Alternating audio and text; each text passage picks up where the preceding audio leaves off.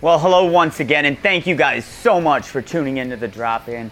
Today is a very, very special edition of the show because we are on site at St. Andrews Hall in Detroit, Michigan. St. Andrews has hosted some of the most legendary musical acts in the history of the game. I mean, in the 90s, I came here to see Primus, and I saw freaking Dinosaur Jr., Mudhoney several times, the Bosstones, you name it, they've played here.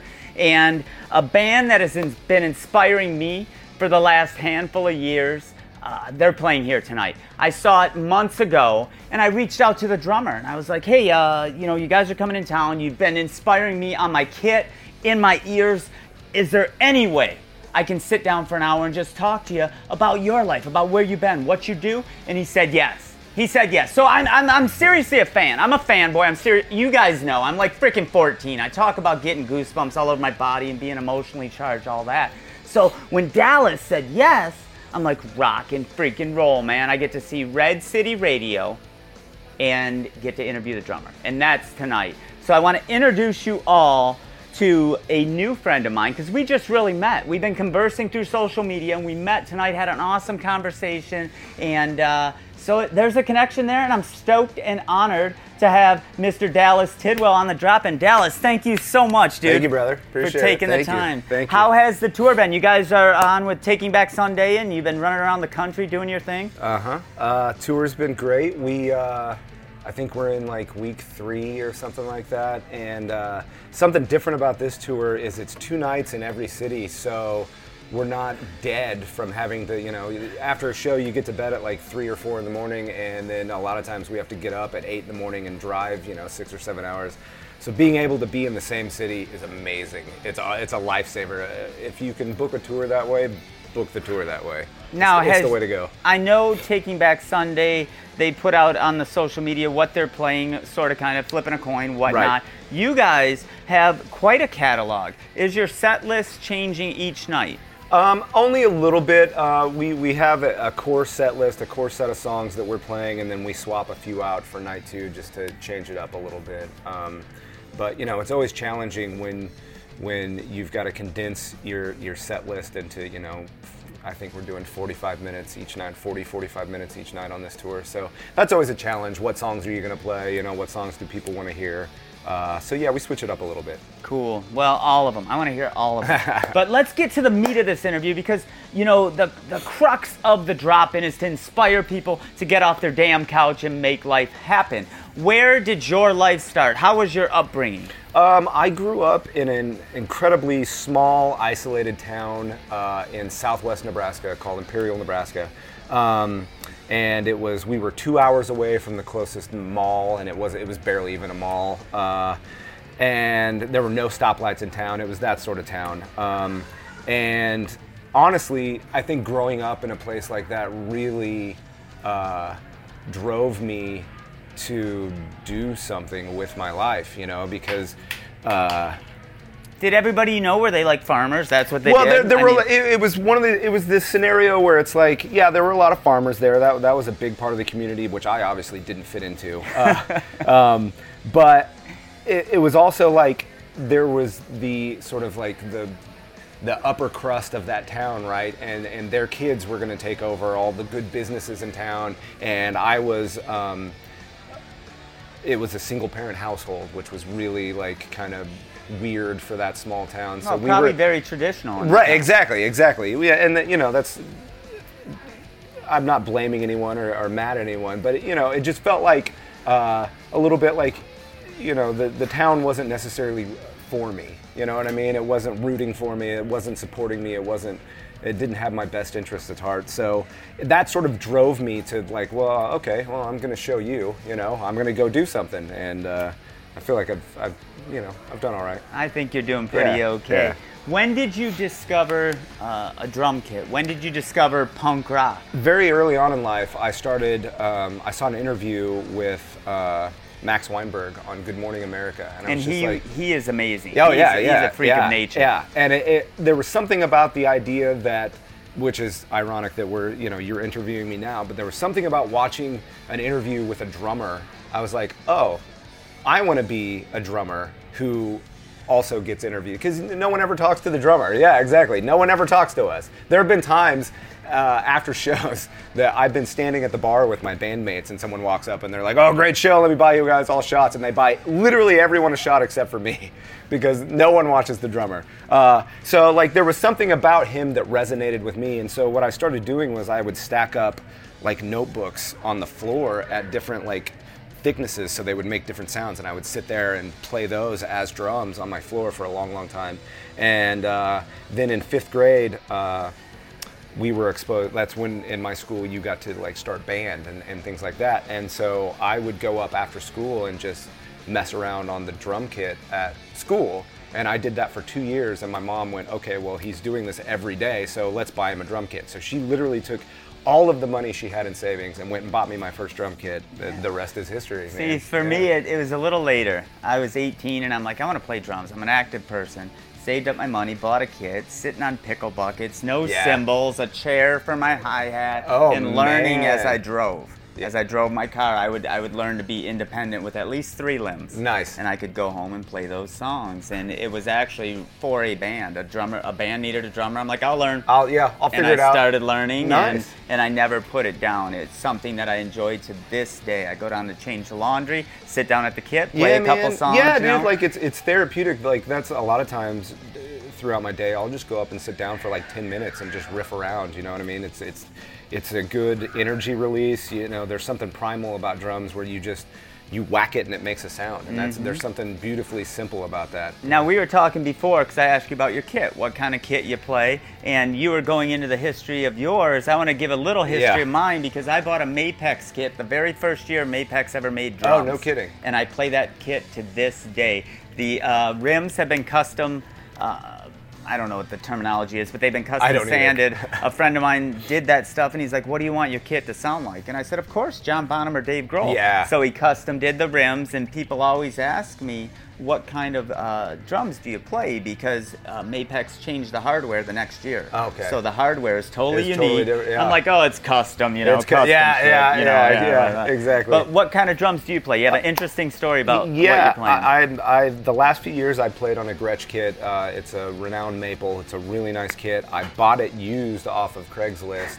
It's funny because it was the first kit that I like. It was the size that I wanted. It was I loved the finish. So I'm like, I'll go check it out, and played on it. And it wasn't quite tuned up right, but it was close enough that it was like, yeah, this sounds good. This is what I want. And I love that kit. It's the best sounding kit I've ever had. Well, so. It sounded good in sound check to me. Thanks, man. Thank you.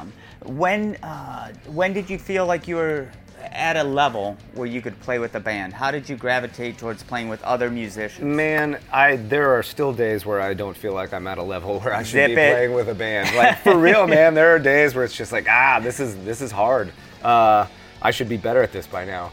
And I have to argue that point, because one of the reasons I was really drawn to the drumming of Red City Radio and what Dallas does is he changes it up. It's not a straight 4/4 time. I think of him as like the Dave Lombardo of punk rock, because Dave Lombardo was a death metal drummer for Slayer, but he changes it up. It's not straight death beats, he switches it up. And that's what I like about your drumming style, is it's not the same, you know, verse, chorus, change, verse, chorus. You mix it up very nicely, and it's a unique thing. Well, and that's something that we try to do, like we all talk about it, and we'll sit down while we're tracking drums, and we'll go in with a general idea of what it's gonna be, but then we'll play through a couple of times, and then we'll start to go, well, what if we did this on the verse instead? And we do a lot of that in the studio. Our producer for the last record, Mike Kinnerty, is really good about that, really good about, you know,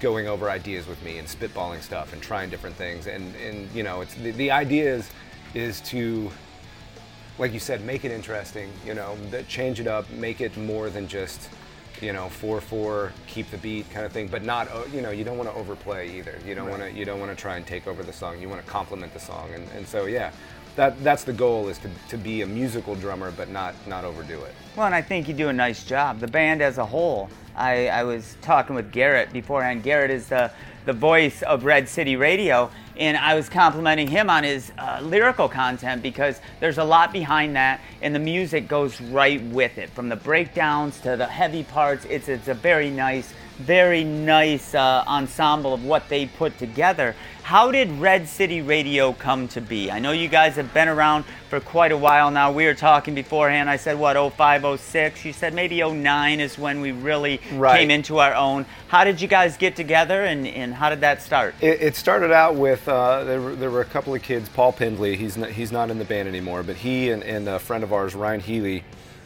Paul moved into a house, saw a Jawbreaker sticker on Ryan's car, and they started jamming and found me through I hadn't played drums in, I don't know, 3 years or so when I actually started playing drums for this band. I'd been playing guitar and singing and fronting my own band, and that they had just recently broken up like within the last 6 months. So I was like, yeah, I'll go back to playing drums. That was fun. Garrett and myself and Paul and JoJo, we started touring. We did a tour of California in 08, and then after that we released the Sons and Daughters of Woody Guthrie EP, and yeah, everything kind of took off from there. We've just been on the road ever since. Right on. Yeah. Well, coming out of Oklahoma City, I've never been to Oklahoma City. I have a very good friend named Mac who hosts an FM radio show there. He's the producer of the big FM radio station there, and he does like a, what is it, Rise Above Radio. It's about recovery and different things like that in Oklahoma City. So I'll get there one day. Yeah. But how's the musical scene in Oklahoma? It's not as good as other places, you know, I'll tell you that. It's kind of an indie town. There's a really good band named Broncho that's from there. They've had a lot of success, you know. It's the home of the Flaming Lips. All American Rejects are from there. Those are some of the bigger bands. But, you know, in the late 90s, early 2000s, it was really a good punk rock town. There was a really good band from there called The Roustabouts that are friends of ours. But since then, yeah, it's just kind of become more of an indie town. We're carrying the punk rock flag right now. So I like it. Yeah. I like it. Yeah. I can't think of anybody better that could be doing that for Oklahoma City. You know, I saw you guys a handful of years ago. It might even been last year. You were on tour with the Lawrence Arms. Yeah. And you were playing the Majestic Theater. I happened to be cutting the grass that day, and I'm like, oh, Red City Radio is coming soon. I don't know when. Checked it out, and I'm like, whoa, that's tonight. Went down to the Majestic by myself, watched you guys rock, and you guys crushed it. Your live performance is amazing, and I was just blown away. That tour, there was a pretty good crowd there for a Thursday night. I remember it was a Thursday night. Yeah, not bad. How does this tour compare? And I know what you're going to say because we already started talking about it, but how does this tour compare to other tours you've been on? Yeah, I mean, we're with Taking Back Sunday. They're amazing, beautiful sweethearts, and every show is packed. The next, I think, 4 shows are all sold out, so it's... yeah, sure. These are the shows that you dream of when you're that kid sitting on your floor playing on notebooks. Like this is what you want to be doing. So we're just incredibly lucky to be here, and very grateful to them for bringing us out. And to add insult to injury, but I mean that totally in an opposite way. In 3 weeks, they get on a plane, go to Europe, and they do a similar type thing for Hot Water Music. How is that, dude? Like Hot Water Music, laid it down early on. Yeah, it's. Again, I'm just happy to be here. You know what I mean? Like it's just. It's a wild ride. It's a dream come true, and we got to play a couple of shows with them recently in Austin, Texas, and Denver, Colorado. So we got to know them a little bit, and they're also just sweethearts, and we couldn't be happier to be going out with them. It's just it's crazy. And you mentioned Jawbreaker. They're running around doing shows again. Yeah, they are. Yeah, they're down in Florida and doing their thing. So who knows? That would be a great show for me to be a part of or to watch, is to see Jawbreaker, Red City Radio, and then I'll come up with some crazy third act for a dream show. But we're sitting here with Dallas Tidwell from Red City Radio, and we're in the bowels of St. Andrews Hall, the legendary concert hall here in Detroit, Michigan. When you're not rocking, when you're not on tour, I know you had mentioned you've been on tour nonstop for a very long time. Yeah. What do you do for fun when you're not on tour? I'm married, so I hang out with my wife a lot. We have We just added another dog. We have 3 dogs now. We like to go, like you and I talked about earlier, we like to go hiking. We like to get away from our phones and get away from people and just kind of go relax and be ourselves. And so really that's it. I read a lot, which is, you know, I don't know. It's a boring answer, but it's true. It's relaxing for me. So yeah.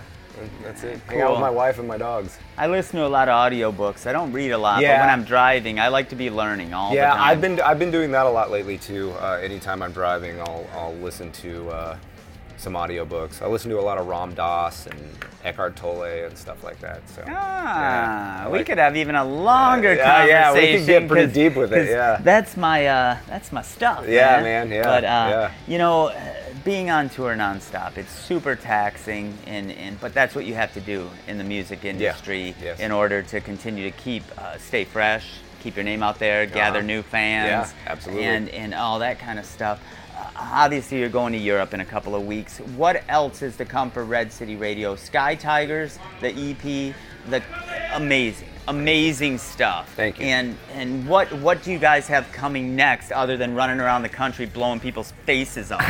Well, once we're done doing that, we're going to the plan is to get back in the studio when we get home and start working on the next record. And we want to have that out next year, and so we can do more of this, just, you know, keep it going, put out more records and play in front of more people. And as far as writing goes in the studio, you guys go in with your stuff done? Do you write in the studio? Is it a group effort? A little bit of all of the above. So Garrett will write, he'll come in with like, these are the song ideas that I have, and he will, to some extent, we'll talk about, you know, arrangements and things beforehand, but then he'll come in and record the scratch tracks, and then we'll go in and start building songs around them, and then everybody's involved in the process. Right on. Well, I want to thank you so much for taking the time to sit down with us here. And you guys, you know, this kind of stuff only happens on the drop-in, only happens on this show. As you know, past guests are the most, some of them are fringy, some of them you would know, some of them you wouldn't expect, but the information is always it's so unique, and I want to thank you all for tuning in to this episode of The Drop-In. And if our viewers from all over the world, if they want to contact you, if they want to get a Red City Radio record, what's the easiest way to do that? The easiest way to do that? Me, personally, I'm on Instagram, Drum Monkey Robot. You can find me there. Red City Radio, we're everywhere. We're on Spotify, we have a Facebook page, we have an Instagram page, we have all that stuff. Merchandise is at Stupid Rad Merch, so you can buy shirts and all that stuff there.